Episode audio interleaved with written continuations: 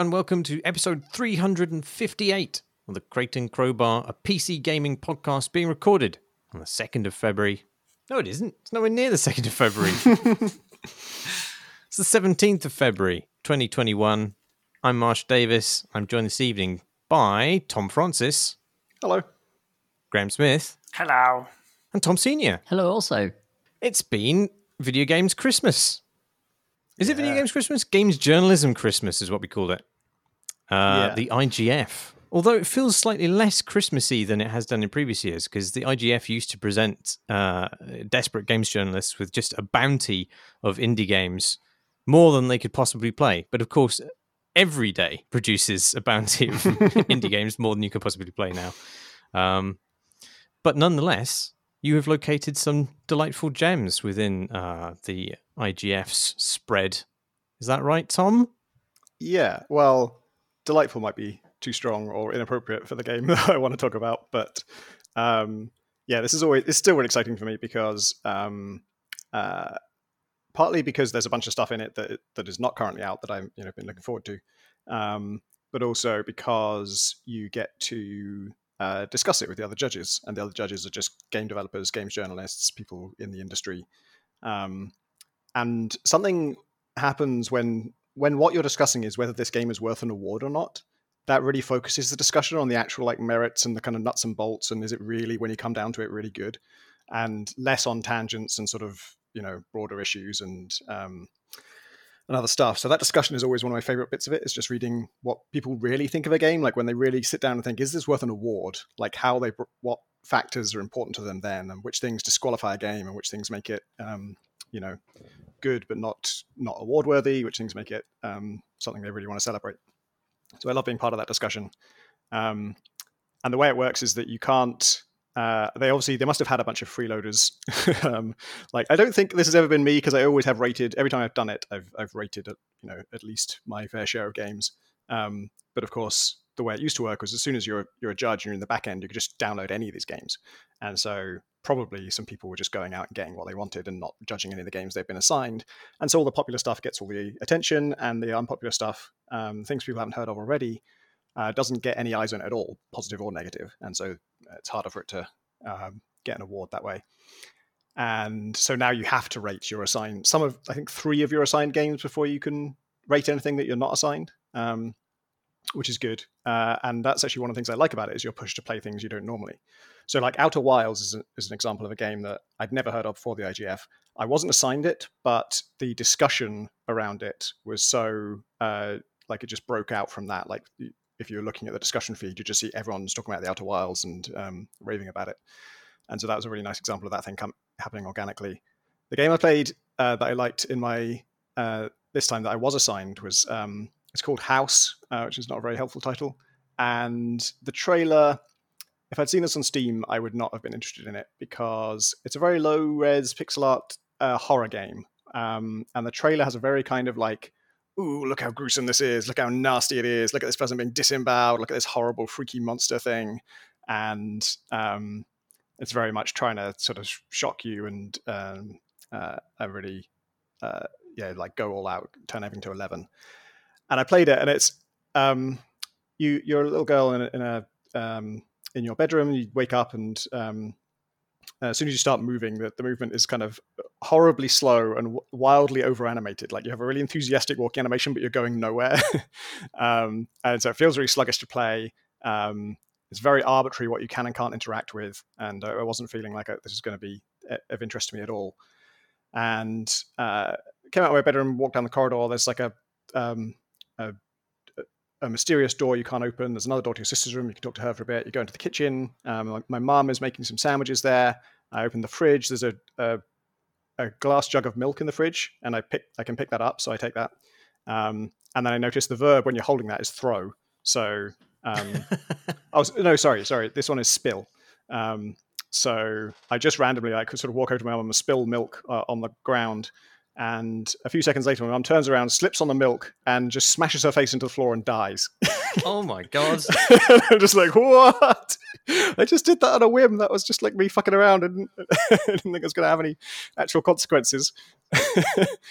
and yeah, it's not like it's not a entirely a simulation, uh, but it is it's a Groundhog Day thing. So basically, when you you all your members of family are not only can you kill them, but they are very likely to die. They they are sort of on course to die in almost like a final destination kind of way, where like there's little accidents waiting to happen all over the house, and the pitch for the game says the house is is trying to kill your family. Um, but each time, uh, basically, as you, as your family get killed, they come back as ghosts or other weird parts of the house start to um, come alive and, and haunt you and attack you, you can't really fight back, so you're dead at that point. That's kind of the end of your run.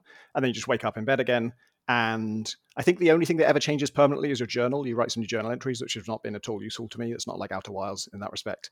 Um, it's mostly just a thing that's the same every time, but as you play it, you learn what you need to do to kind of prevent these things. So uh, it turns out the reason I was, you know, completely uh, sort of I don't know, impressed, flawed, horrified that there had been such a specific reaction to the thing I'd done because I thought it felt like a very uh, me thing to have done. I was like, you know, there was no reason for me to do that. I was just fucking around to see what would happen. Um, and uh, as it turns out, if you don't, if you don't spill milk that makes your mum slip, there's actually a, a flood, like a, a drip leak coming from your roof that's causing a pool of water elsewhere in the kitchen and if you if you don't kill her first, then uh, she will naturally walk over past this this slippery patch and fall and die. So that's her that's kind of her fate that's that you're trying to avert. I had accidentally caused it much earlier, um, but there's you know uh, just to give you an example, the solution to that is there's a bucket somewhere else in the house, and you put the bucket under the drip, and then the drip is no longer a um, uh, a pool that she can slip on, and so she'll make it to the table at least. Um, and did you trip over the bucket and uh, slam into the table? no, I think. I mean, uh, like in the way it's depicted, she just walks right through it and she's fine. Uh, I my head canon is that she sees the bucket and steps around it rather than stepping directly on the wet floor because you haven't dried the floor. Like the leak that's already happened is still be there. Anyway, the systems are fairly clear, but there's a bunch of other stuff like there's a bowling ball that you can pick up, which uh, its main use seems to be that when you drop it, the room kind of shakes a bit. And in some rooms, that's a useful thing. There's a reason you might want it to shake a couple of times. Um, and so the bowling ball is like is the item you want to bring if you need to have that effect. But actually, if you slip, like that that pool of milk, if I if I sprint over it, I also slip. Um, and the pool that, that of water in the kitchen, if I sprint over that, I slip.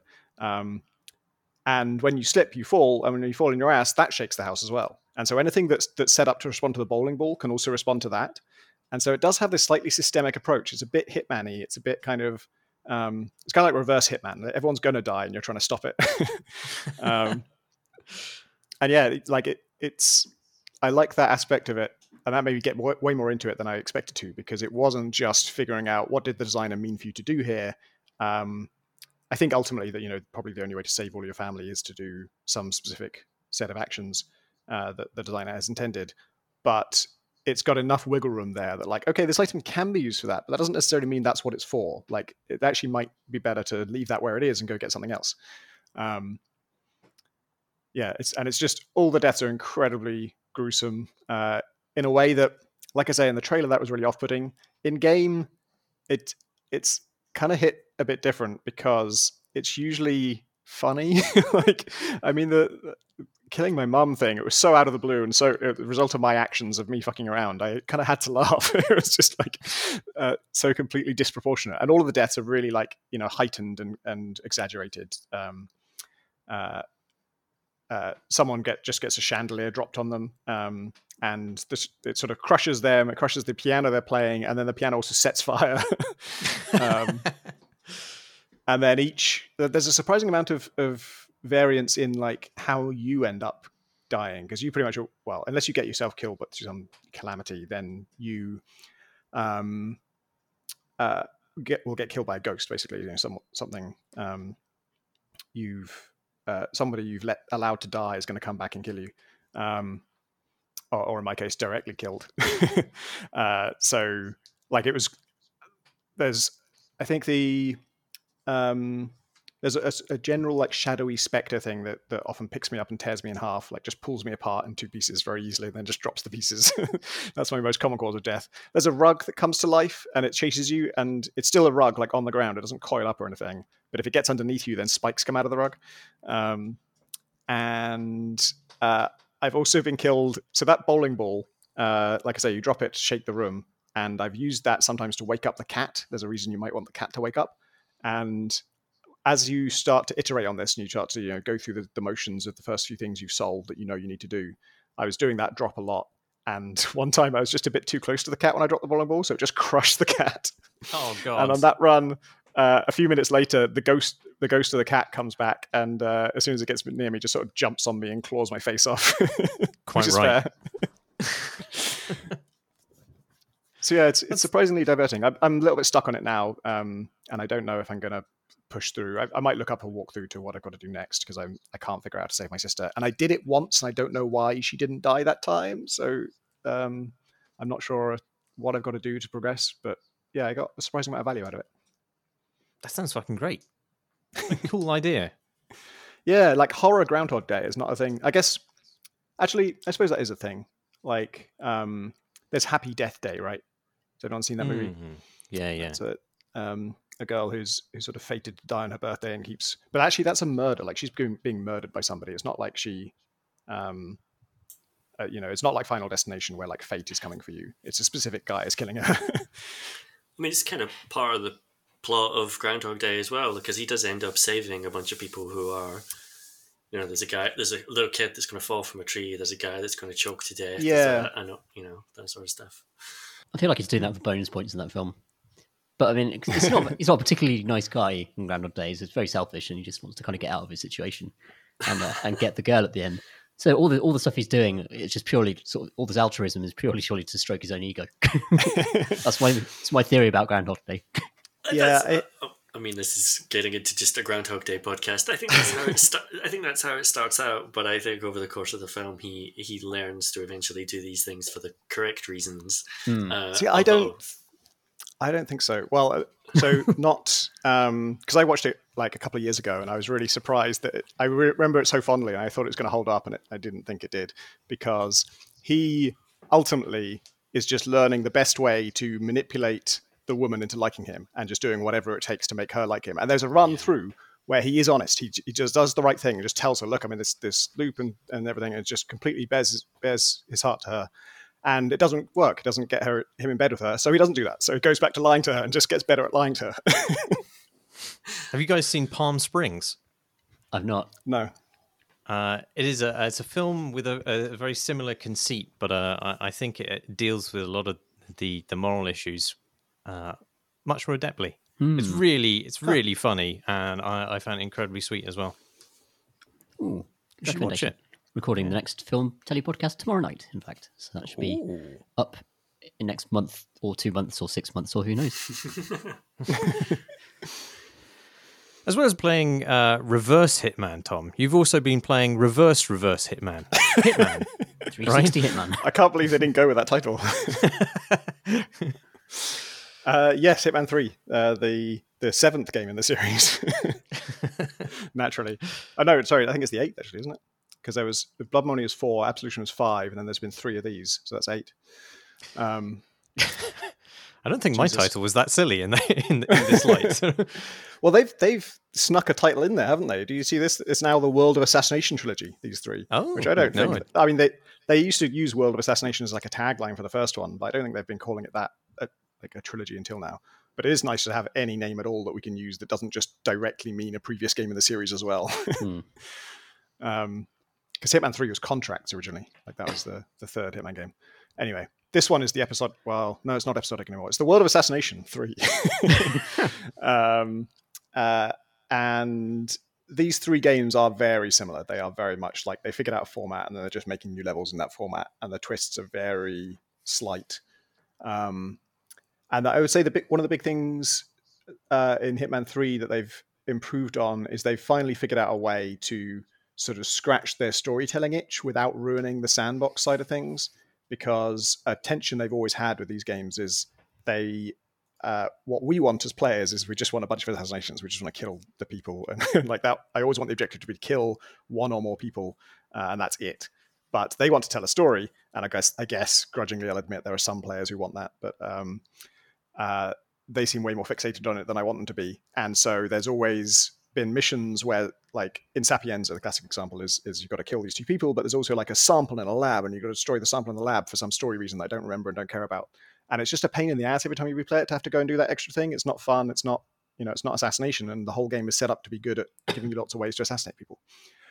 Um, and this time they've got a new system for that, where the first time you play a mission, it's different to when you replay it. So uh, in some cases, there's just a kind of uh, an intro bit that you don't have to play in subsequent playthroughs because there's immediately a different starting location you can choose. Um, in some cases, there's uh, there's a, a, very similar example to Sapienza where there's there's kind of a thing you've got to do in a lab. Um, and the first time through, you do have to do it. On subsequent replays, you don't. It's an optional objective, so it's just about uh, taking out the targets. And there's even one where on your first time through, you don't know who the targets are. There's a story reason for you not to know that. Um, and there's loads of them. There's 10 targets on that level. Um, I think you've only got to kill five of them. Um, and when you replay that, you just do know who they are. And that's way better because you don't want to have to do the, that investigation process over and over again. Um, so yeah, they got way smarter about that, and that's really cool. The thing, I think, I feel like there's two phases to my enjoyment of Hitman in this world of assassination trilogy. Is um, the first one is is discovering the level. You play it you know, without any real hopes of doing well, without really trying to worry about silent assassin, just explore. You watch where the targets go. Um, you maybe try uh, one of the mission stories where they sort of lead you into some particular opportunity, uh, see where that leads you. And in doing that, you check off a bunch of challenges, and I find that really satisfying. Like the mission stories thing, I wasn't sold on at first, but um, the challenges just sort of being subtly told like there's a way to kill this person with an exploding golf ball or you know there's a way to hit both targets at once with a chandelier um, i love that kind of stuff and it's very satisfying to figure figure out how to do it and check it off and just you know see your completion increasing and by doing that you unlock new starting locations which then lets you gives you better access and quicker ways to get to the the, the fun stuff you want to play around with and then once you've kind of mastered it in that way um, uh, I have. I don't think I was always into this, but at some point I got into actually competing on the leaderboards with my friends uh, for Silent Assassin runs. So the leaderboards, Silent Assassin is is where you only kill the targets. You no one sees you um, do anything suspicious. No one finds any bodies, and you're never recorded on camera. And you don't, yeah, you don't kill anybody except the targets. And uh, if you want to place well on the leaderboards, you pretty much have to do that because there's a huge penalty for violating any of those conditions. Um, and then if you succeed on all those conditions, then all that matters is how quickly you did it, and that will be your score. Um, and it's been really fun to uh, just develop rivalries with uh, friends on the leaderboards and uh, figure out better and better ways to do it because you, it has very much that that Zachtronics thing. If you've ever like got into um, competing on uh, like Opus Magnum for like the you know most efficient cycles for something, where if somebody beats you by a little bit, you're like, hmm, let's look, let's go back and look at my method and see is there like one little tweak I can make to beat to to you know eke out another little bit of efficiency. In that case, a Hitman like shave off ten seconds, twenty seconds or something. And then someone beats you by three minutes. you're just like, whoa, hang on a minute. what the hell are they doing? Because they're not doing what I'm doing. There's no way to make my method that good. And uh, that's always really fun where you have to go back to the drawing board and think, okay, um, my whole approach here is wrong, and I've got to go back and, and think about something. I kind of Matt Castle um, reviewed it, I think, and so by the time the game came out, he already had really good times on like ev- almost every level. There's only one level where he had a time where I thought I can probably beat that, um, and so I did that one first. And uh, um, I think Matt and Sam Roberts and um, and Phil were all uh, very hot in Dubai because that's the first mission, and they're all getting very good scores. And I, I was just felt intimidated by that and just went on and did everything except Dubai. I, think I got a time under ten minutes on Dubai and thought, okay, that's decent. And then everyone was um, was down to like four minutes, um, and so I went on on to the rest of the game. And I finally the other night I finally went back to Dubai and thought, okay, let's let's figure this out. Uh, I actually accidentally spoiled myself on what method they were using, and so I kind of wasn't really interested in take, doing that method, partly because it, it wasn't my invention, and also partly because um, I figured they've been honing that already, so I'm not going to do better than them at their own game. Um, and yeah, just by that time, it also unlocked a new bunch of new starting locations, so I had to think about where what opportunities those give you, and just paid a lot more attention to like where are the targets when the mission starts, and uh, I figured out a new route um, that is faster than theirs. Ha! and I'm now uh, uh, slightly ahead of them. And there's a strangely like warm uh, sense of well-being and accomplishment and worthiness that I killed people faster than my friends. now my friends have to feel bad. is this your favorite of the worlds of assassination so far? Then I don't know. Um, it's really hard to judge because I do like that thing they've done with to make them re- more replayable. Um, but I was trying to make a list. Everyone's doing their lists of the best Hitman missions over the whole trilogy, and I just there's nothing. There's no one level in this that I l- really love. Um, all of them are kind of a bit of a mixed bag. I think Mendoza is, is probably the standout, um, and that's a, that's a big like um, uh, winery in Argentina, and it's a really beautiful building, and it's just very expansive and lush and and uh, gorgeous to kind of explore and walk around. But ultimately, I don't really think the the methods in that level are as fun or as satisfying um, as others. Um, and so Sapienza is still my favorite level in the whole series, I think, which is from the first game. Um, and yeah, it's very much, it's kind of like um, if you have a favorite band who are just incredibly consistent and just do the same kind of music each time, they're not really developing, um, then your favorite album is just really going to come down to like, oh, there's three of my favorite songs on this one and only two of my favorite songs on this one. So I guess this one's the best. Like that's about it. So it's tough to choose. Probably, I think the first one probably has the the most really great levels. Sapienza and Hokkaido are both really really great. Um, uh, but yeah, it's there's not much in it really. They're all just very very consistent, and um, they really like explored this style now thoroughly. I did have one really fun moment on that Mendoza mission, the, the winery, because um, it, it, also made me appreciate how fucking difficult it must be to make these games because these mission stories and opportunities are all um, uh, they're just out there for you to to trigger, and once you trigger them, these these people who are sort of on um, you know clockwork routines are going to deviate from those routines, and that's going to mess with the rest of the simulation. And so I was I was trying to do two different things at once. I was I was just exploring as an exploring phase. I'm just trying to get every challenge, check off every challenge, do every mission story, uh, try everything. And I had um, there's an achievement for like uh, electrocuting people, electrocuting two people at the same time, which I was pretty sure I could do if um, I made use of this other opportunity, which is to flood the main factory floor with wine. There's a way to mess with the pumps. They just tell you this in the challenges that like there's a way to do that. Um, and I was exploring a different opportunity where you can take a tour of the winery. So if you dress up as this person who's supposed to be on this tour, you can take a tour with one of your targets as the other uh, one of the other guests on the tour. And I was all ready to do that, and they're waiting for me at the entrance, but they won't start the tour till I go and sort of you know say I'm ready. Um, but just as I was about to do it, I thought, oh shit, actually, if I want to electrocute the target in wine, I should flood the wine floor now um, and so I went off and did the whole thing of dressing up as you know maintenance guy and finding the right wrench or, or crowbar or whatever and, and distracting everybody so I could mess with the valves, and then uh, flooded the the whole place with with wine. And it's like you know, there's a lot of electrocution opportunities in Hitman where it's like, you know, you turn on um, a hose and there's like a little bit of water on the ground. And so technically, if some electricity hits it, then, then everyone gets electrocuted. This is like you are wading through it. It's like almost up to your knees. um, it, really floods the floor and like uh, it's got great like, you know, ripples and reflections and stuff on the wine. Uh, it's a real fucking flood. And then I did that and then went back to the start of the tour and, and said, okay, I'm ready. And um, the guy you're with um, two women in, in like very um, plush evening wear, like long gowns, um, and I was dressed in a suit. And the the tour guide just takes us through the the whole factory floor, and we're just wading through the wine. Like he doesn't acknowledge it in any way. just walking up to the Greek presses and stuff. Like, oh yes, here's how these work. Um, and uh, if you look over here, you can do this.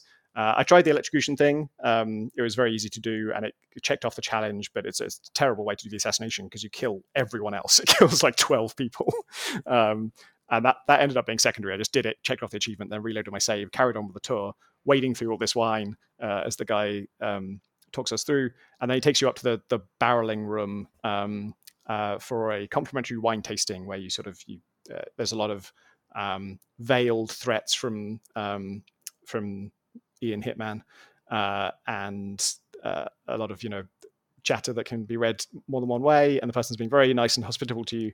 Um, and as you taste the wine, and then finally, the sort of he says, okay, and that officially ends our tour. And the moment he finishes saying that, he just sprints out of the room back to the factory floor. And in the background, I hear him yelling, "Just, oh my god, the whole supply, our entire year's produce. This is, I'm fired, I'm ruined, my life is over."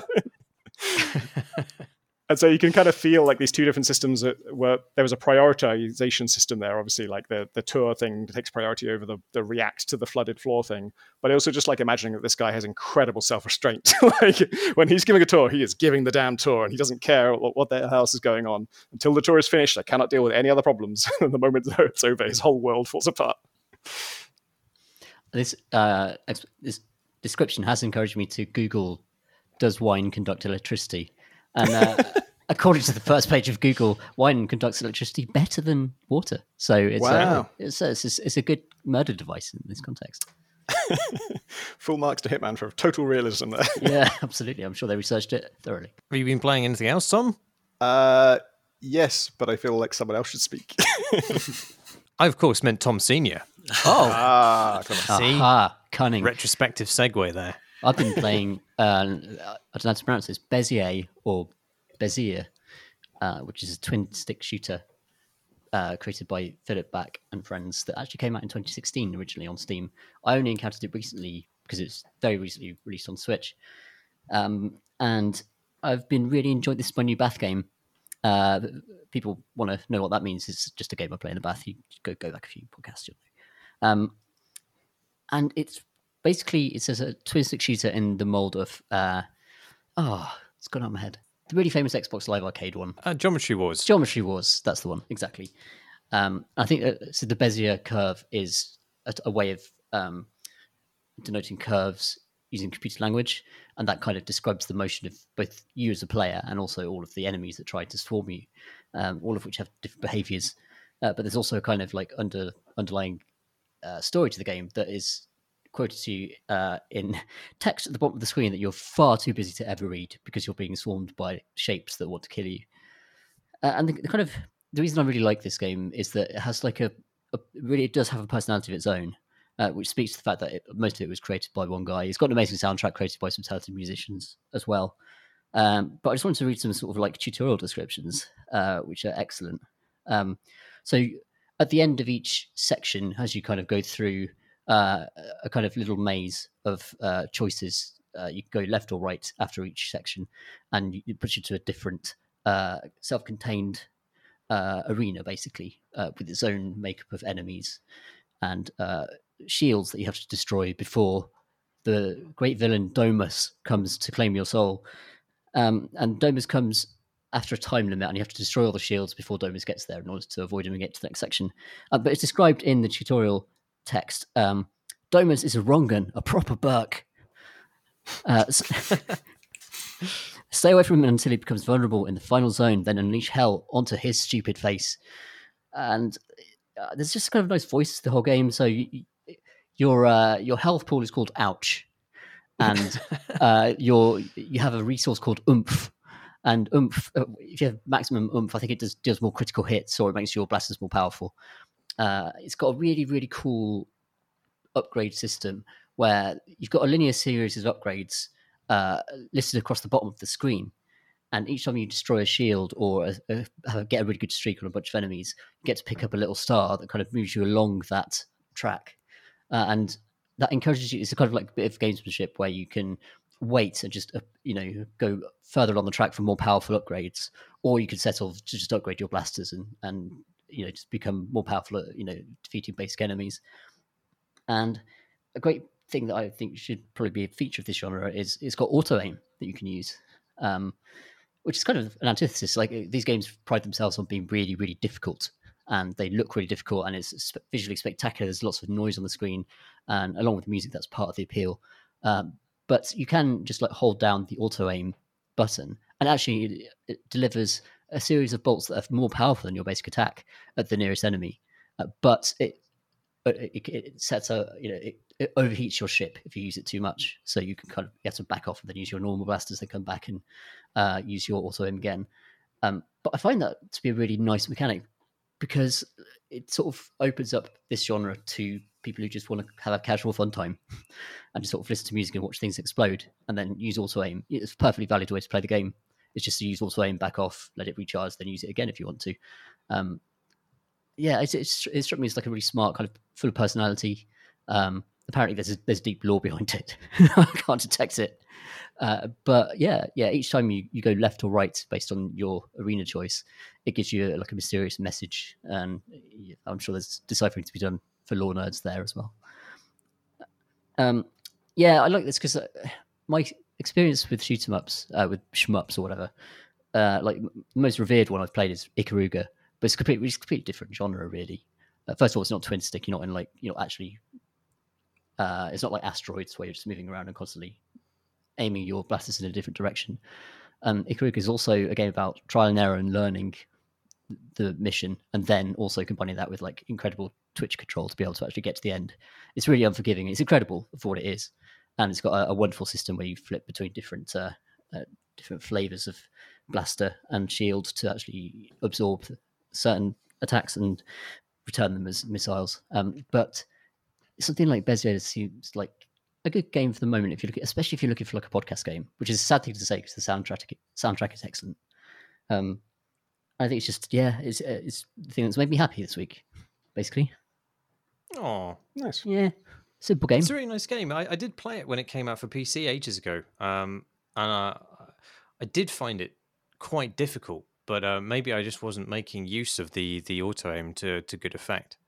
Some of the rules are kind of almost intentionally obtuse. Like so, the shields that you have to destroy in each level, there's a different mechanism, a different way of destroying them.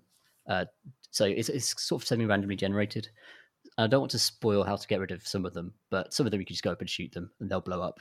Um, but for others, you have to occupy specific zones or kill certain enemies before you are able to attack the shield, and it gives you no indication of how to do that. Uh, and it's it's it's also kind of some enemies you destroy and they create like pools uh, or spaces on the map that if you go into, you're affected by negative effects, like you're slowed down or you can't shoot. Uh, but then for some other scenarios, there are zones where you could, you have to go into them to deal damage to certain things, and so the only way you can do that is guesswork and just experimenting. Uh, I think that it's the reason I don't completely hate that, even though on paper like it is kind of I hate trial and error normally, is because each run is so quick and you could just quickly get right back into it and it's so immediate and immediately fun because it's so tactile and all the explosions are beautiful mm. uh, that it says there's innate pleasure uh, in just simply cruising around destroying stuff even before you get to that challenge again. And eventually you figure it out and then you feel like you've unlocked some sort of deep mystery of the universe even though um, maybe some people won't question the game design of like showing you one particular type of presentation that hurts you and then very similar presentation that helps you and how is the player supposed to distinguish without actually just dying repeatedly to find out. Philip Back is a very nice man as well. I was trying to like follow uh, uh, follow up on what like he's made since then uh, apparently this took like about eight years to make and it's it is oh brilliant i really um and that kind of shows uh so the comedy in again in the kind of tutorial text uh, where he says like in, you go to the advanced bit, and you talk about score tips. Um, uh, Bezier's scoring system evolved over five years and uses around 30 different variables to calculate. I don't remember most of them. oh, God. Um, uh, method matters. A blaster will score more than a special. Proximity matters. Uh, a shorter distance will score higher. But he also says, for a joke, I added a score boost based on the music volume. I don't remember if I took it out. uh, yeah, there's just such a lovely personality to the game, especially for a game like this that is so just kind of wordless most of the time. You know, these games are often just purely about the audiovisual, uh, being attacked by this audiovisual experience, and to have this kind of underlying sense of humor to it, I, I really delighted me. Is the scoring system like in your mind when you're playing, Tom? Like, it, it, is, it sounds like now. it's that complicated. It's hard to model hard for the player to have a model of what they should and shouldn't do to, to get the best score. Yeah, so it's it's pretty clear about you know the basics of it as getting streaks and keeping your attack streak up, and then using a combination of normal attack, uh, auto attack, and specials to kind of keep your chain going and going and going. Uh, especially when you understand the rhythm of the waves and how they they operate. Like the first, as soon as you enter a new area, you're assaulted by a huge wave of enemies, which teaches you what's going to be around for the rest of that particular section. Uh, but it's also a chance to get loads of scores up, and then you get to carry those scores to the shields when they appear. So yeah, it, it, it, the basics are there. Like it teaches you the basics for getting good scores, but it's also um, it's li- linked up to global leaderboards, uh, local player leaderboards, leaderboards on your friend lists. Um, so you can always compare yourself against the best of the best, and the, people get like, literally trillions of points. I was like, how? uh, and also another thing is that uh, when you beat each time you beat the game, you level up your whole account thing, uh, and as you level up, you encounter unlocks new enemies and new enemy behavior. And so enemies that might have formerly charged you might be more cautious or evasive, uh, or they might have new missile attacks and that kind of thing. So uh, I was initially disappointed because I completed the game very quickly. Um, but actually, the more you complete it, the more the game changes, the harder it gets. Uh, and now I'm just obsessed with it. hmm. So I'm just going to play it. I, I could play it so much just to see. I want to see all the enemy types, and it, it goes to you at the bottom right of the screen on the menu when you enter the game. It tells you what percentage of the game you've seen, and I'm at 25 percent. And I've oh wow, I've completed it loads of times. so uh, uh, there's definitely loads of secrets locked away in there. Like it depends the order of where you, whether you go left or right. I'm sure there's loads of stuff to to find and discover. And I refuse to go on any wikis for it. I'm determined to discover it for myself. Uh, there's so much there. It's great, and it's something that looks so frivolous. It looks like you could immediately play and enjoy, but has all this stuff behind it that you kind of ooh ooh. There's something here. Ooh, this is nice. A lot, a lot to, a lot to get stuck into. It's so nice. It's being given a sort of second lease of life on on Switch. It's perfect as well for Switch. Like it's, I was playing on the little screen earlier, and it was just yeah, absolutely spot on. Runs beautifully as well. Uh, so yeah, that, uh, it's, it's, a great handheld recommendation, uh, and it's great on the PCs, of course, as well. I looked it up while you were talking about it, and Philip Back's company's called Nine Games. Um, and like the website sort of suggests that their intent is that they're going to make nine games over the course of the company because there's like a, a numbered list down the side one to nine. And number one is Bezier and then the next eight numbers are just blank. Oh my god. Like it's eight, year, eight years each time then it's going to be a, a yeah. generation spanning uh, endeavor. But yeah i mean I'll, after after this i would love to play what they've got cooking next. Just a lovely game. Really like it that's awesome. We've been playing Mouse. Well, actually, I've been playing something. Uh, the the way you were talking about how much personality there is in Bezier maybe um, maybe think of this. Uh, I've been playing Death Crown. Ooh, oh, yeah. which is uh, fun to say. Uh, it's been out for fucking ages. It's been out since 2019. Um, and, and, I don't quite know why it hasn't become substantially more famous just for the way it looks because hmm. it has this sort of um, it's a it's a tower defense slash offense game, I should say, but it has this really striking monochromatic pixel art style. It's really sort of b- baroque uh, and focused on sort of like fabulary occultism, but it's it depicted in this this kind of really harsh one bit style, one pix- pixel art style, and that somehow makes it feel really fervid and nightmarish. and it has this really raunching off kilter soundtrack by some Russian electronica musician called Lightning. Um, and it just conjures up this atmosphere of just demented sickness as you uh, play uh, Death herself, um, who is out to punish the mortals. And um, you punish the mortals via a series of hex space battles, of course. um, uh, That'll show. Sort of, Exactly. You build up your, your base in real time, uh, and you send legions of the undead to to, to de- tear down your opponents. Um, and it's incredibly pared down and fast paced. You only have like three components. You have mines, which produce all the money that's required to to, to put up buildings. Uh, and you have crypts from which your undead army emerges at intervals and, and traipses across the, the map to attack your enemies, and forts which shoot incoming enemies. And that, that's it. They're just those three components. And your opponent has the the equivalent. You know, it's translated to to mortal equivalents like windmills and barracks, but they're the same kind of mechanical things.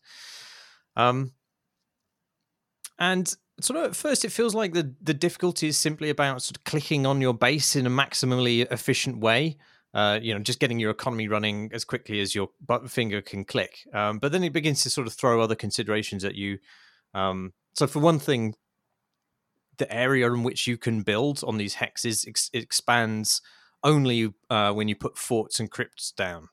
Um, and it allows you to build then in, adjacent squares. But mines don't do that. So if you're not careful, by placing a mine in sort of like a, a, choke point in the environment, you can actually prevent yourself from building out your, your base any further. Um, and then the enemy has all these sort of tricks that it starts deploying. Like there's a, a giant f- fucking floating cube on one level that sort of lasers you if you build anything too close to it. And the map becomes this sort of puzzle on about how you can expand sufficiently to become a threat when it's got this kind of area of effect, sort of area denial uh, laser beam. Uh, and then there's another one where the, the, this giant eye apparates over your hexes and, and, eventually claims them for the enemy. I have no idea what's going on on the level. I did not understand that mechanic at all. Um, but the game is it sort of doesn't really matter that much. Like the game is this this really messy, sort of rough and ready in some areas, and like some of its ideas just appear and then disappear like that. The giant floating eye is just introduced and then discarded almost immediately. But it's it's just it doesn't really matter. It's just sort of fast, crunchy. Doesn't need to be neat and tidy or like polite and polished. It's just really idiosyncratic. And it has this just this powerful identity to it um, I guess like Bezier does really, and it's I don't know. I, I feel like looking at a lot of the the Steam storefront at the uh, of late that there are a lot of games which are which are perfectly good games, and they're all very well focus tested and metriced out the ass, and you know, but also just somehow completely divorced of any alluring identity. And then something like this comes on, and it's it's not like a perfect piece of game design at all but it just has like a thousand times the character of nearly any other game. And honestly I, I, find that much more appealing. Just you know tell me something new do something new and different and weird. It doesn't even matter if i like it. You can be obnoxious and objectionable but as long as you are different and interesting that's actually more important to me I just want to feel something well, some I want to feel that something's been created with real intent and personality because that's that's an act of communication from the creator to me. And I think a lot of the things where the edges have been beveled off, there's no communication. There's no kind of intent to to project something that the creator knows to me. They're just telling me things I already know, showing me things I already like, and that's that's just. And eventually, you just stop feeling stimulated by that. I think. Hmm. Uh, anyway, this is it's great. It's under ten pounds. Uh, I think it's got co-op as well, but I, I haven't played with that. Um, and and multiplayer, but I haven't played with that either. It might just be split screen, but yeah, pretty cool. I think. Yeah, I played pretty this cool. um, uh, a while back, and again, I was also drawn in by the art style, and I also love a real soft spot for like simplified strategy games. Anything that can kind of just because I most strategy games, I'm just never gonna learn them. It's just too much work to learn how to play, and you only find out if you like it after you've done that work. And often it's like, oh, I don't like this now. I know how to play it. And so I yeah. love stuff like like this was really easy to dip into um, and quick to learn. Um, I remember I didn't stick with it, and I I'm trying to remember exactly why. It was something to do with those you're mentioning these these special mechanics on each level, and, and it's often like a way the enemy can screw you over. I think yeah. it was one of those. It might have even been the eye thing you're talking about. I think I started a level and just like the enemy was just stealing my tiles without me knowing how they were doing it or what I could do about it, and I was just like, no, all right, I'm done. yeah, it doesn't communicate at all what that mechanic's about. Is is the main problem, and it doesn't suggest any ways in which you can obviate it. Um, I think I just did it by luck in the end uh, but I don't understand quite quite what levers I was pulling to achieve victory. Yeah, I wonder if they could they could surface that stuff more, sort of like you know, uh, you kind of choose what mission you want to do, and for each choice you're told what the threat is going to be, and and you know how what the the mechanics and logic of yeah. it are. So you, you're taking on that challenge intentionally. Yeah, I mean it's it's got like I say the the rough edges part of that is the sort of level select. It doesn't really tell you what the levels are about in advance, um, and um, uh, I, I, I I assume that the developer's first language isn't English because a lot of the, the tutorial text and stuff is, is quite difficult to parse. Yeah, worth a punt. Can I uh, just mention that I've been playing uh, the Room Four Ooh, Old Sins as well, uh, which is a sort of puzzle box escape room, much like the preceding games in the series, which I think Tom Senior, you've talked about in the podcast before. I can't remember which ones I've played. Have I played four? Is that is that brand new? I'm not sure I played. Um, it's brand new to PC. I think it was on an i platform of some pot. point. Hmm. But or maybe it was VR. I don't know. Hmm. Anyway, it's not VR anymore. It's great. I don't have anything new to say about it apart apart from to acknowledge how beautifully crafted the series is, and it just has some of the nicest in-game objects Yeah. of any any video game I think I've played. I'm not. I'm a big. I'm a big rotator of objects in games. I've always said that about you. I just love rotating an art asset. Um, I think uh, my, my, probably my favorite part of the Uncharted series was being able to pick up you know, fucking jade figurines and just looking at the uh, at the light maps. Um, uh, and in, and in the in the room games, you not only get to rotate them, but you get to poke and pull and twist them too. And sometimes they pop open, and there's I don't know an anatomical model's eyeball inside, or the rotor blade for a miniature submarine or something. Mm. Um, and you go away somewhere else, you could plug that in somewhere else, and that that becomes like a, a nice little contraption you can manipulate as well, and and so forth. Anyway, it's wonderful stuff. Anyway, the, the one the one thing that really pleased me in, in Old Sins was this engraved model roof. Um, uh, it's it's just really nicely designed object. The, the puzzle aspect of it isn't particularly complex or confounding, but it's just really nicely implemented um, and makes you sort of think about the imagery that's on the roof panels in a way which um, tricks you into feeling like you're halfway intelligent when in fact you're probably just adult. But um, it, Um, I really like those games. the room 4 is different from the room vr um, but you would like Ah. the vr game if you like rotating things and if you like the room it works just as well in vr um, if not better being able to use your actual hands to paw around the world and rotate things and pull little levers and switches it's extremely satisfying Mm. There's a segue from the last game you were talking about, Death Crown, because Tom mentioned simplified strategy games. Mhm. Because speaking of simplified strategy games, we've been playing Slipways. Yeah. Do you want to set this up, or shall I do the intro? You've played it more than I have. Uh, yes, but I've also talked a lot, and I'm also curious how you would describe it. okay, so I only played the demo of this for. oh, Hello? uh, I can't hear Graham. Can anyone No, I can't hear Graham. Graham just cut out. What Oh. the heck happened? Oh, I heard a bit of you. I'm seeing you muted, Graham. I keep pressing the button to unmute myself, and it keeps re-muting me. What? I I accidentally clicked your mute button, which I didn't know I could do. I was trying to mute myself, and then I tried. I was trying to unclick it, and I can't unclick it. I can't unclick it. But then when you clicked it, I clicked it, and then yeah. Anyway, I'm sorry. this should all Uh, stay in. I say, shut up, Graham. You talk too much this podcast. That's enough out of you. I don't know at what point I got muted, but um, Just plow into it. Slipways is, uh, I would describe it as a puzzle 4X game, um, at least for the amount that I played of it. So I played a few hours of the demo when it was uh, available during the Steam Games Festival, but it's a science fiction game um, or- set on a map with a bunch of planets in which you are mainly forming trade routes between those planets. Every planet has a resource that it produces and a resource or a set of resources that it needs.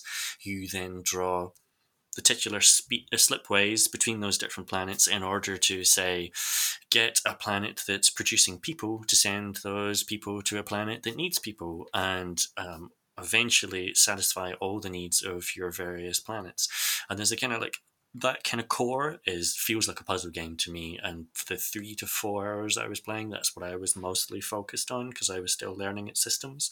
Because there's a bunch of rules like slipways can't overlap with one another. So the slipways you place down can then block your route between some planets being able to reach other planets. Um, there's also like um, a range limit on how long your slipways can be. And so i spent a lot of time I, I put it up the demo just mostly out of curiosity, and most demos I play during the game festival, I last about 15 minutes and then I uninstall them. Even if they're perfectly fine, I'm just I'm just sampling different things. Whereas Slipways just completely consumed my entire evening, me hunched over my computer, peering at this little map, trying to work out how to perfectly um, set up these trade routes, and it's it's pitched as like on the the Steam store description as, hey, this is a, a grand strategy game you can play in sixty minutes or less. I think I did two games of it over the course of over three hours. So uh, I, that's like the kind of pace I was going at. But it, it's it really is like a grand strategy 4X game because it has all these other things going on around that puzzle mechanic. So when you first start the game, you choose three aliens to form like your council. Um, they're not all aliens, are they? Like three different species to form your council, and they have different needs that form little quests or like missions or um, certain tasks that you can perform for them that then helps you unlock things. Because then there's also like a big tech tree element where you're trying to get scientific research in order to get technology that allows you to do things like build longer slipways or slipways which can overlap with other slipways and that sort of stuff. Um, and so there's all this other stuff going on. I didn't play it for long enough to really get into that stuff, even though it seems like that's a huge portion of the game. So, like, I know uh, previously before this was this incredibly beautiful, polished Steam release. This was like a Pico 8 game, and Tom, you've played that as well as playing the demo, right? Yeah, yeah, I played that a lot, and I was I was really into it, and so I've been very excited about this game for a long time because um, like alongside Teardown, really, these are like two games that I was very, very sure were going to be great. and uh, Slipways, I had you know all the information I could possibly need to make that call because I played the basically you know the fundamentals in a Pico 8 version. And it's amazing it works in Pico 8 at all because, like you say, it's a grand strategy game in a sense. Uh, it's a big galactic empire you're building, and Pico 8 it's fixed resolution. You can't zoom out or anything, so you can only see like four planets on screen at once. and that was what ultimately what the only reason I stopped playing it was just that it became frustrating not be able to like see an overview of what I was doing. And so yeah, I've been very excited to be able to play that game but be able to zoom out for yeah. ages. And yeah, this um, it has also consumed me. I um, the tech stuff is really interesting because um, I think the like I said, it's very puzzly and the game in general.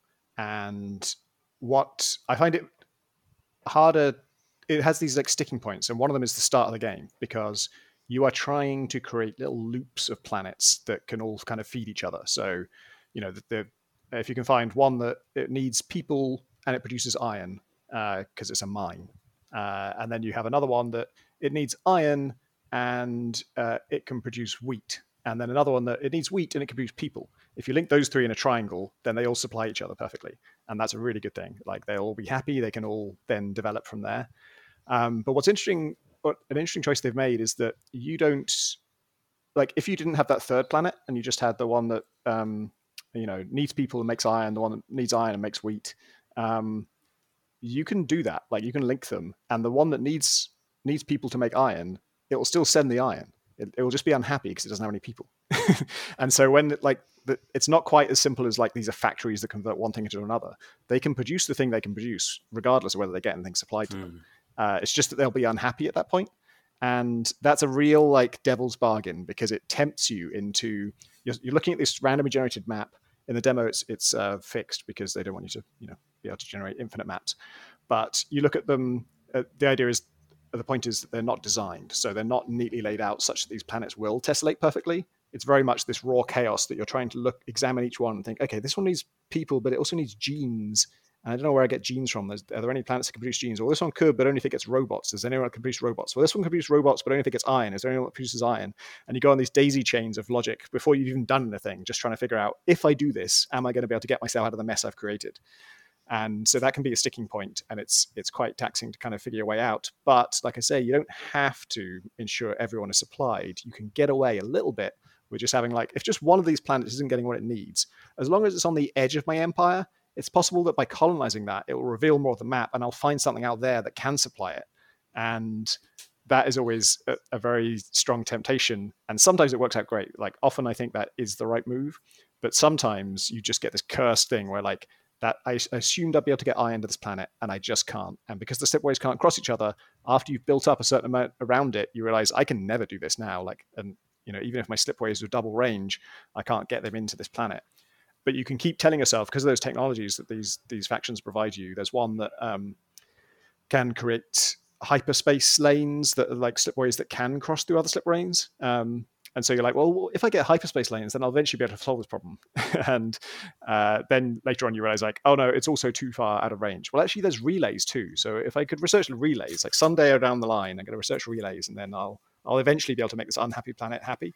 And the unhappy planets, it's your the way the score works is all of your accomplishments, you know, the the, the prosperity of your planets and the size of your empire and everything, all of it gets multiplied by your overall empire happiness. So if you have 100% happiness, then you, you keep all of your score. If you have 90% happiness, you're losing 10% of your score. If you have 126% happiness, then you're you're gaining.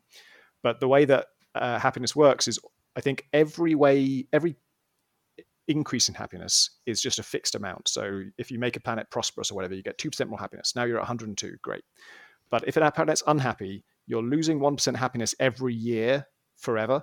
And so you'll just bleed happiness that you can never really get back. Like you'll never um, for every point you lost there, making that planet happy eventually, it's not going to recover that. It's not like you'll gain one happiness every year. You will you'll always have lost that happiness that you lost.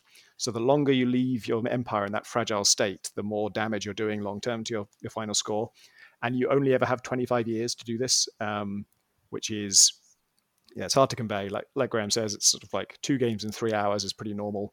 Uh, I've I think I've got faster. I played it about six times in the weekend that it was available, and I typically like an hour now, um, uh, because most of your time is thinking time because you're just sitting there thinking, how do I, how do I get this set up? And then of course once you do set up a stable loop like that, your next thought is like, how do I expand from here? And you don't want to mess with the good thing you've got going. You don't want to like you know uh, bite off more than you can chew, and then have this horrible like um, messy appendage to your empire that can't ever satisfy itself. that sounded more colorful than I meant it. was that so? Was that turn limit like the twenty five years? Was that there in the Pico eight version as well? I think so. Yeah. Hmm, yeah, interesting. Yeah, it's that plus the technologies, like the scoring system plus the technologies, actually makes it more. There are more different viable routes than I realized because I was um, I mentioned these these slipways that can cross each other, um, and there's relays, which are like you get to build something in space wherever you want it. That's super powerful because you can put a, you can now have a slipway go around a planet by taking a detour, and you're getting double the range because they have very limited range normally. But if there's a relay there, then obviously you can reach twice as far. Um, and then you can upgrade those relays so that their slipstreams can cross through any other slipstream, and uh, that's insanely powerful and but it's a it's a late game tech. You've got to get the relays, then you've got to upgrade them. Uh, you might have to upgrade them twice, and there are tech tiers. You can't even reach this the relay tier at first. And so, if you want to get that, you've got to really focus on science, and then you're probably going to get it in like year 23 of 25. So you've got like two years to fix all your shit with this amazing tech you've just got, and maybe then they'll be happy. But if they've been bleeding happiness this whole time, it's probably not going to pay off. You're not going to gain this, this like incredible amount of score that's going to compensate for the, the multiplier you're suffering. And so I was I was doing that every game. Um, and science is is a tricky thing to specialize into. Um, but and I was sort of thinking of it as a criticism of the game. Like I think this is the best this strategy always. You always want this. This tech is so powerful. It's just it solves all your problems. It's like the whole game is so constrained. You're always you know fighting these oh can i do this? No i can't because it can't cross this. Oh you can't do that because it's out of range. Oh this one can't feed that one. And then there's this magic tech like luring you that if you had this all those problems go away. Every single restriction you have can be violated with this thing. Um, but you're going to get it right at the last minute. Um, and so the last game i played before the demo ended was um, i went i had a, the tree guys on my council. And the tree guys are all about happiness and sort of self-sufficiency. So one of their techs lets you remove any food requirements from any of your planets. So uh, this planet turns food into people. Well, now it just makes people, um, and that's really useful because uh, then you you know it takes one link out of the chain. Now you don't need that other planet that that was going to supply it with wheat uh, food. Um, and I ended up not. I kept telling myself I was going to get uh, that relay tech to solve some of my unhappy planets. I'd left myself with a really nasty, unhappy planet in the middle of my empire that I could just never get anything to unless I could you know cross slipstreams. Um, and I was always working towards relays. And then at every juncture, there was a there was a tech from the tree guys that was like, actually, that sounds really good. Like this one lets me turn any source of water or biomass into food, and that's not a thing I build on planets. It's a thing I can build in space. And so that means I'm effectively like building my own planet at that point. Uh, or to look at it another way, it's like a relay. And so I can use that to turn, you know, have three times as many sources of food as I currently have. Uh, and then there's another tech where if you uh, colonize a ocean planet or an Earth-like planet or a jungle planet, you have a new option of what to build there because you can kind of you set each planet can only have a certain number of different things it could become, and you choose which one of those is most useful to you. Um, and these very lush planets are are um, have a lot of options. Uh, and one of the tree guy techs is what is to make a haven world, which means all it needs is food, and it's just going to produce happiness. So this is one of the few ways you can. I think it continually accumulates happiness. Um, and I already had the tech that can turn like water or biomass into food. And I've also got a load of food planets. So now I've got three kinds of planets that, if any of them can connect to these uh, haven worlds, the, these lush worlds that can become haven worlds, then those are just happiness factories for me. And because the thing that turns those other two sources of resources into food is itself a kind of relay, it can extend the range and the, the how easily I can connect these planets to it. I actually could do that in loads of places. I managed to make like five haven worlds really fast. Hmm. And then the next tech I could get, like I got that instead of relays, and relays are the things I need. I was going to get that I could then upgrade to hyperspace. And I was still kind of telling myself, I'll get those next. I'll get relays next, and then I'll get the hyperspace thing, and then I'll solve my unhappiness problem. And then the next tech I could get was like, well, this one just turns people into happiness. They're called like ascension gates, I think. And I think you just send your people into the next realm or something. and so you just like connect a people planet to this gate that you built in space, and it just makes happiness. And I was like, fuck, that's if my problem is happiness, that's my best solution. Um, so I just built loads of those, and I left my bad planets just sitting there, unhappy, bleeding happiness the whole time. Um, and at the end of that game, that was my best score I ever got. So it isn't as simple as like this tech that helps you violate the rules is always the best one. There's actually other routes to victory. I'm really excited to hear that because it's almost something like a card game to it. Something Slay the Spire like about the fact that you're building this machine out of your empire, and then you're you can maximize it in that way by making a bunch of kind of risky decisions or seemingly poor decisions, gambling that it's going to pay off further down the line with these these massive technological boosts to your empire that cancel it out. It's also like yeah. it's it's one of the biggest glow ups of any game I've ever yeah. seen. Like there are, there are other instances of Pico Eight games that have then gone on to be, you know, complete packages. Celeste, most famously, um, but Celeste's although it's a fantastic 2D platformer, it's still it's a 2D platformer. Whereas this has gone from Pico 8 pixel art graphics, where, you, as you said, you can only see four planets on screen at a time, to just utterly gorgeous 3D universe where you can zoom in to every planet and um, there's all these different kinds of planets, and as you, as you zoom into them, you get this beautiful like fum Thum, yeah, thum I love noise that noise so much of, of your ships blasting down the slipways. And like um, this, there's a scouting mechanic, so that when you first start out, you can't see the planets that are in in the universe. You just get kind of um, shadow orbs that might represent a planet or might represent nothing at all, and then you throw out probes in order to discover areas. But you throw out the probes almost like throwing rocks into a pond and that they you throw them out and then they cast a ripple and then the ripples hit the the planets and reveal them in this kind of like shimmering effect of you know into what whatever kind of planet they are like absolutely every little interaction every little graphical thing like that has been polished to something quite divine yeah it's great yeah, I'm really. I was really sad when the demo because I only played it on the night before the festival ended. So I played it for like four hours and was like, "Wow, this is this is amazing! I want to play loads more of this." And then they took it away, and now I can't play it anymore. Yeah, Which, it's cruel, the Steam Festival. yeah, I suppose that means the demo did its job because if they had continued to, um, like, I completely understand it. I think the developers made the right choice. If the demo was still available, I would have by now played it for about 15 hours. I would yeah. have had a lot less appetite to uh, to play the finished game. So I'm, yeah. I'm, I'm relieved in some ways. You've been playing something else, haven't you, Graham? Yes, I've been playing City Guesser which is a simple browser game, simplish, um, in which you choose a region of the world, or indeed the entire world, and then are shown a video of a pedestrian or filmed by a pedestrian walking through a city somewhere in the world, and you must try to guess where in the world you are by placing a pin on a Google map. If that sounds familiar, then it's because it's almost exactly the concept of another game called GeoGuessr, which has been around for years and years and years. But GeoGuessr, um, it would drop you in like a street view, Google Maps street view um, view of somewhere in the world, and you would like kind of move around on the map. Whereas this is all video, and it's it's really lovely. Like it's compulsive to me in the same way as GeoGuessr was. This is a game I can easily lose hours of my workday to in lieu of actually working, and City Guesser has has that. Um, but I these sorts of videos, like pedestrian videos of walking through city streets, are already something that I watch quite often on YouTube.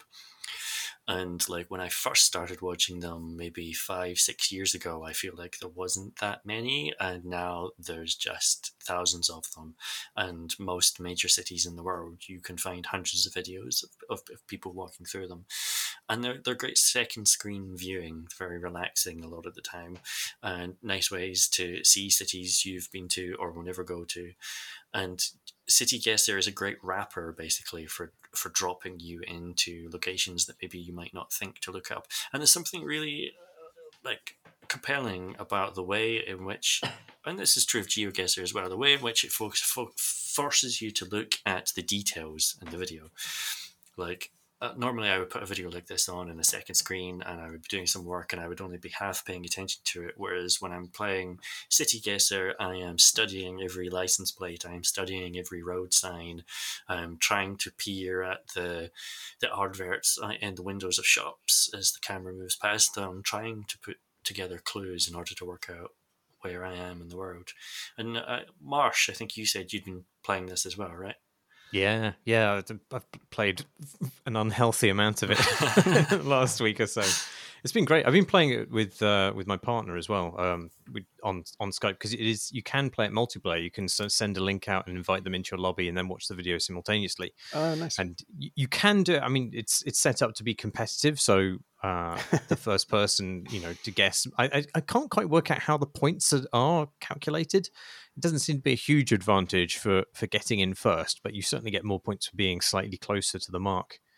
Um, but to be honest, uh, all of the uh, those the sort of like potential competitive aspects of it and the sort of gamified aspects of it are just way secondary to me than what you're describing, which is just the sort of detective act of reading your environment for all the details and, and wishing you you knew more flags than you do. um, yeah, it's it's it's really good, and obviously right now it's uh, there's just something inc- incredibly pleasant about walking around a, a, a city um, yeah. and being being among people uh, in places that you can't go to. I almost teared up while listening to a group of uh, people talking about the trails they'd been on at Bryce Canyon that day. And I never, you know, I never previously thought that I would miss the inane wittering of my fellow man, but apparently I do. Um, although, actually, as sort of inside there, uh, there's no way that this thing is compliant with privacy laws. I mean, it's just like nobody's faces are censored. There's full audio. Huh. it's definitely haven't got consent. Hmm. Uh, so yeah, it'll probably be shut down in a, in a month or two. So get on it while you can. I've I've also been playing it, and um, yeah, I love it. Uh, it's I I also found it very addictive. Like just as a mm. game, um, I kept meaning to I can't remember what it was I needed to do. Oh, I needed to work out, and I was delaying it, and I was just thought I just wanted to check this thing out briefly, and I ended up, you know, uh, solving one, I guess you, you could you'd say, and then uh, you have to sort of click a button to to validate your guess. You know, am I am I right? And I was, and uh, then of course it immediately loads you into a new one, and I just couldn't stop. I just kept on um, doing it. I've I, have i have had a fairly good track record, except. Um, I don't know. Sometimes, sometimes there's spoilers in the video. Basically, like my first one was just completely revealed to me to the absolute pinpoint location uh, quite early on, and I, uh, I still I see that one as a failure on my part because I should have I didn't even get the country, and uh, it should have been obvious in retrospect. So it starts. Um, the first thing you see is a pub, and I can't remember the name, but let's say it's like the Royal Arms or something. And I'm immediately thinking UK, obviously, and I'm specifically thinking UK, not America, because if it was in America, it would say like English pub, the Royal Arms or whatever. Like there's always some, you know, uh, clarification that that this is uh, British or whatever. And uh, but it's very very sunny, and that that was slightly suspicious to me. Like this is awfully sunny for Britain. It's it's rare to to have a day this nice, um, and uh, you know then I was seeing lots of uh, English text and stuff. But then cars go by and the license plates are white. I think like it's a little bit far away to say for sure, but it didn't look like a yellow license plate, and I thought that can't be UK then. So like English language uh, with English culture, but uh, not UK. And I started to think, like, is it Ireland or something? And then it walks up to a botanical garden. There's a sign on the botanical garden saying Adelaide Botanical Gardens. like, well, I know exactly where this is. But immediately I was like, oh my god, Australia, of course. Like British culture without any kind of caveats. It's not like, oh look, quirky Britain. It's just you know wholesale um, there and sort of uh, feels local uh, but wrong license plates and super good weather. Of course, it was Australia. I'm sure our Australian listeners will love that characterization of Australia. it's British culture, but with the wrong license plates, basically.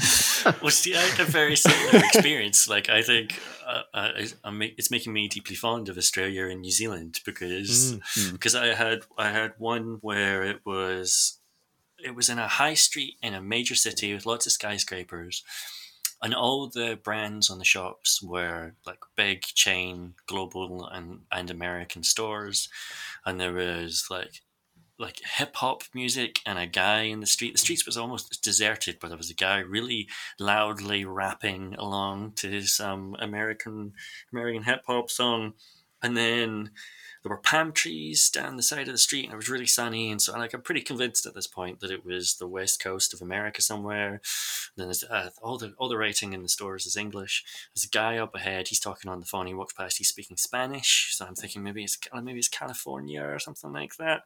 And it was um i eventually got it right but it was auckland new zealand.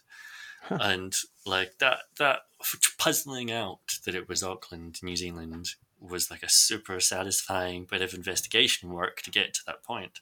Mm. Um, and you can kind of choose. You can kind of choose between like hard mode and easy mode. I think with the regions you pick. Like if you just choose America, and it, it will just give you cities within the United States, then a lot of the time it's going to be pretty easy. And I have had like, you know, you dropped into a point in New York next to a road sign and an NYPD police car shoots by and like, okay, well, I know where I am. Or I had one, I, I usually play in worldwide, so just anywhere in the world. And I had one where the, the first frame of the picture was the Tottenham Court um, road tube station sign in London or something like that. And it was just like, oh, okay, well, that was that wasn't hard.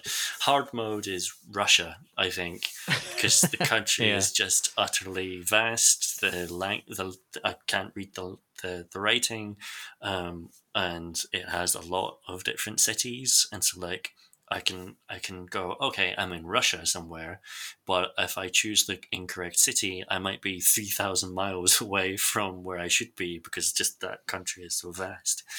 Yeah, I wish there was some kind of like helper functions uh, a little bit on the map where one thing I always want to know is like is because so far for me at least they've all been cities. Um, is there in fact it's called city getter isn't it so probably that's a rule um, uh, what I want to know is, as I'm looking at the map, just tell me yes or no. Am I at a zoom level where this city is actually marked?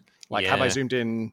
Uh, am I too zoomed out for this to even be shown, or or am I at the right level? Because I was trying to look for one in, in Indonesia, and I was so sure it was Indonesia, um, and uh, I knew the name of the city because I'd seen it in enough different places that I was like, this is definitely what the city is called. Um, but you know, Indonesia is big and it's also very split up. It's on different islands. Um, and I was just scouring for ages trying to find the city, and I didn't. There was nothing else. I I got that it was uh, in Java, um, but I actually didn't really know where Java was within Indonesia. So I also couldn't find Java, and Java's not like uh, it's not a country and it's not a city, it, and so Google Maps doesn't sort of highlight it at the, at the zoom levels that I was looking at. You have to really zoom in to like find uh, that part, and so there's just I could do with some help on that side of things. Yeah, I think all my complaints uh, about it are actually just complaints with Google Maps API.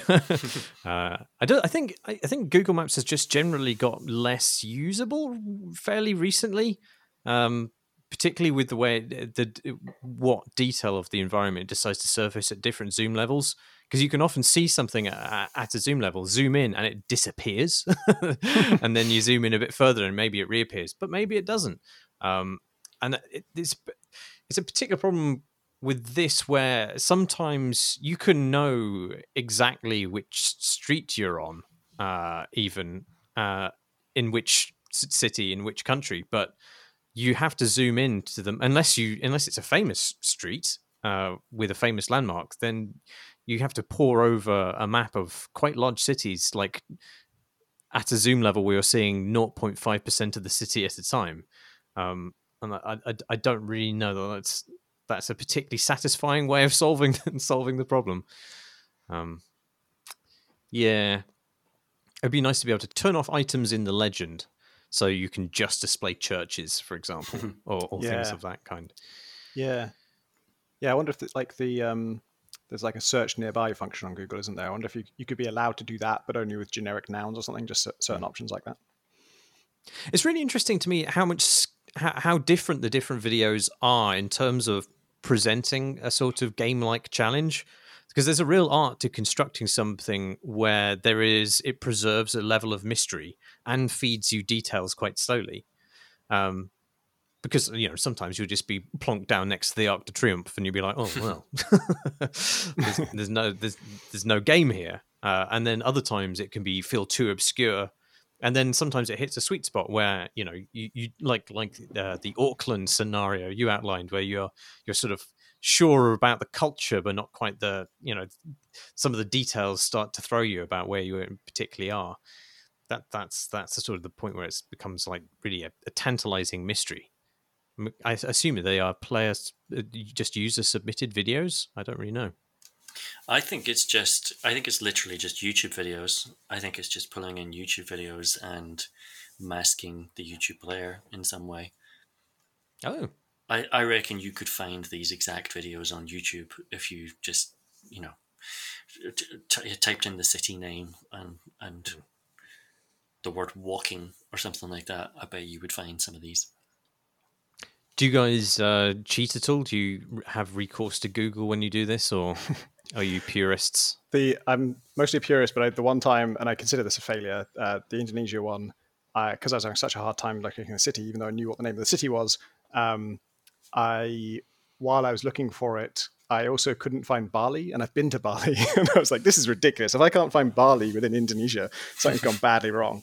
And so I cheated for that. I looked up where Bali is, and the the problem was that um, it's uh, there was a big word on the map that concealed the separation between Bali and um, uh, I think it is Java, the landmass to the uh, to the west of it. And so it looked like it was part of the same landmass, and I was looking for an island, and so I couldn't find an island that matched it. But yeah, that was the thing where uh, I had to uh, give up on on that part. But then I did find the the city after that. I'm a I'm a purist. I've not googled anything. If I get to the point where I'm, you know, getting slightly frustrated by something or I'm tempted to Google, then I am more likely to just fucking guess with my best guess and just accept if I'm if I end up being six thousand miles away from where I should be. I sometimes use Google Maps in another window um, in no great, uh, not with the, using the search function, just zooming in and out because the modal oh, yeah. window that it pops up in City Guesser is is so small and it obscures the video while you're doing it. It's uh, it's you can t- perform the same function in another window. Uh, sorry, on another screen. Then uh, I don't feel that's too cheaty. Yeah, that seems reasonable. Yeah, because you can re- rewind and restart the video. So, like, obscuring the video doesn't feel like a, a part of the challenge where you're looking at the mm-hmm. map because you can just, you know, then minimize the map again and rewind it five seconds. So, having a map on a second screen seems reasonable. It's a lovely thing, though. I, I'm mm. I'm probably going to after we're done recording this podcast go play it for like two more hours. have you um have you discovered anywhere you're you're now planning to visit as a result? No, I just I plan on visiting outside of my house eventually. that's, that's, a bold goal. that's it. Tom Senior. Hello. Have you any other extraneous thoughts or feelings about games recently? well, I feel like I've missed out on this uh, lovely kind of tourist experience, so I think I'm going to sign up for this and uh, play it play it tomorrow.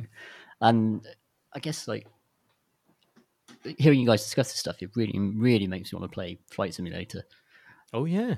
So it's got an update recently, hasn't it? Yeah, apparently, like it's you know Wales exists now or something. I, I can't remember. uh, adds uh, a lot of um, territories close to us that I would enjoy kind of just surfing over and seeing seeing the, the landscape. Maybe and that could be like a sort of high fidelity Google Maps for me these days, and something I could do with uh, I don't know like a nature documentary on on the other screen. So it could be like say you know flying over Wales, seeing the you know the beautiful valleys, and then be oh a whale on the other screen. And uh, I think I feel like that'd be like a pretty good experience actually. Um, but in terms of just like pure eye candy, uh, uh, I've been really enjoying Ori and the Will of the Wisps recently, which is a kind of Metroidvania platformer thing.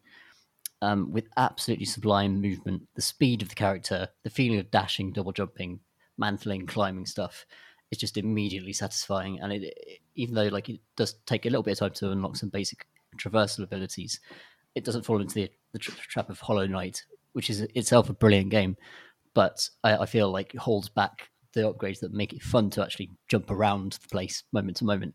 Uh, whereas that's right in place at the start of Ori and Will of the Wisps. It's the sequel to Ori and the Blind Forest. And I would recommend skipping the first game, going straight to the second one, uh, simply because it fixes loads of stuff about the save system Yeah. and the movement. And it's just much better pace and more interesting to explore. And it's absolutely just gorgeous. Every single screen you're on is just unbelievably beautiful. Uh, the lighting, the way that the lighting interacts with the 2D art and the parallax background is just sensational. The way that like characters can emerge from the background and become suddenly a boss monster or helpful characters.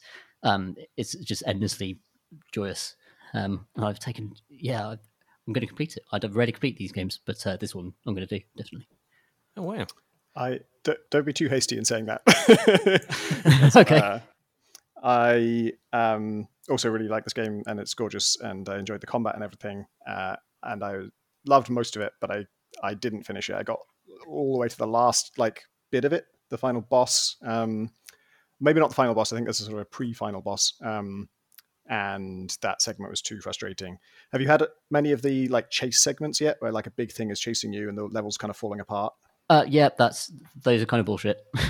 Yeah, th- this is there's one of those that's especially difficult, and I just, every time you die, I have to go back a bit and, and replay. Well, in fact, this one I, I and reset all the way back to the start of the whole thing. Um, uh, it's just really dispiriting, and I, it's just too difficult for me. I just was going to be repeating it so so many times. the one I was just stuck on actually, I, I did actually look up a YouTube video for how to do it, and where I was going wrong was that like I just didn't understand that there's a big monster creature in the background that's kind of pursuing you, and you have to sort of like stealthily dart between safe zones. Yeah. But it's very difficult to discern where the safe zones are, Yep. um, based on the fact that like you're you exist on one 2D plane, and the monster exists on a separate 2D plane behind that. But the art is actually this is where the art gets in the way of actually knowing what is blocking line time, and what isn't. Uh, so there's like a flimsy bit of cloth that hides you. I'm like, well, I would never have known that. yeah, I had that exact same problem. yeah, is that the precise bit? And also right after that bit, uh, so it's taught you, okay, so you have to go, you have to dart between safe zones, uh, but then right after that, it's just a big race where you just have to go as fast as you can in full view of the monster. It's Mhm. like, yeah, I mean, uh, you taught me one thing, now I have to do another thing, and all the the only way I could figure that out was just doing it over and over and over again, or or looking at a YouTube video. so yeah, you're right. There are there are problems with those sections. But th- th- I found them quite infrequent though. Uh, they look yeah, they are. they look amazing, but like they are, yeah, I agree with you. You know, they're, they're not well put together in terms of. I wish they were physics. just easy. Like I don't mind if they're if they're a little bit bullshit and contrived and and out of out of whack with the rest of the game. But if they're if they're easy, then that's fine. That like can just be a nice little break from the platforming. But when you make them hard, I've got to really fucking engage with this really bullshit thing you made up. Oh, there's one when you're in a falling water wheel and you have to zip between points, and it's oh, that, was, really bad as well. yeah, I'm angry at the game now. I'm never going to. Happy to oblige. Uh, maybe I, I see. I'm thinking maybe I should reinstall it because I played it for the first time last week, and I think I got to the the first. Not even sure if you'd call it a boss, but it was like some big wolf thing, Oh, yeah. and I had a stick with fire on it, and I think it killed me like four or five times, and I couldn't work out what I was even supposed to do. Like the the damage range on my stick, my fire stick, t- seemed pretty close. But then if I got that close to it, then he would kill me in like two hits, and so I just died to it like five times and and uninstalled the game. Um, this was last week, and so but Everyone, everyone, everyone I talk to just talks about how lovely and good this game is, bar a few sections. So Yeah. I should probably. I think that is- persevere. I think that's a chase sequence, isn't it? The wolf thing. I don't think that bit particular bit is. You do have to do a chase sequence of the wolf, but the, uh, Graham, unfortunately, that tactic was correct. You have to sort of just like dodge Oh. in, hit him in the nose with a fire stick, and then dodge back. But the game hasn't given you given you the dodge yet, so you have to do it with desperate jumping. It does. It is. You do lead into that section with a chase, so it's it's a very Yeah, short right. chase of like forty five seconds or something like that. Yeah, but yeah, you're scrambling away from. Whereas It's, it's the worst of the entire game in one sec- sequence. I, ha- I have been playing um, Hollow Knight as well, though, whereas I've been really enjoying that right from the off, because I really like the combat and that the, the your little sword is really satisfying. Bashing beetles for coins is, is really nice right from the off, even before you get all the, the double jump and the dash and that sort of stuff. really look forward to Silksong, uh, which is is it a sequel or is it an expansion to? I think it's a full sequel now. It started life as an expansion, but it's grown, they've said, to the point where it's a standalone game now. Because you, you encounter that um, character in the first game and she's awesome. So like the idea, is, like yeah, very excited about that. Shall we do questions from questions? Do we have questions from questions? No. questions? Okay. we don't have any questions. Uh, Maybe I have a question for you though. When I was uh, talking about uh, the um, old sins, I was wondering if you guys had also uh, had a favorite in-game item that you have coveted and possibly rotated enthusiastically.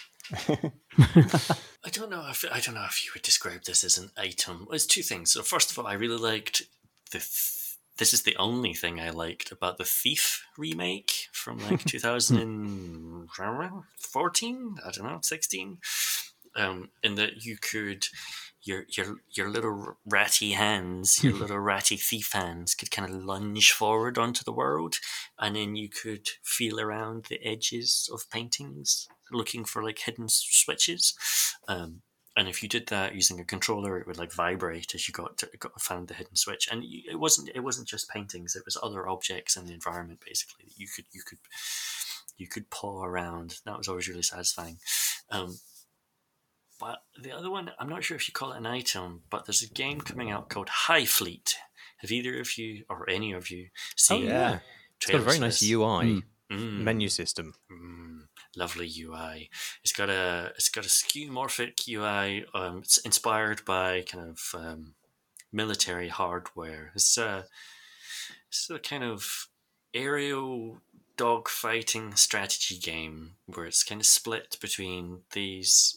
Uh, you, you're piloting in two D these huge physicsy flying war machines as they fire missiles at other enormous war machines in the sky, and then the rest of the game is you in some sort of cockpit, or at the very least, kind of pressed up against a, a little computer screen with all these lovely switches and knobs and dials around it that look sort of like you're, you know, looking at the dash of a, a tank or a submarine or something like that. And it's just it's gorgeously presented and I really love the kind of tactile feel of all its its knobs and switches.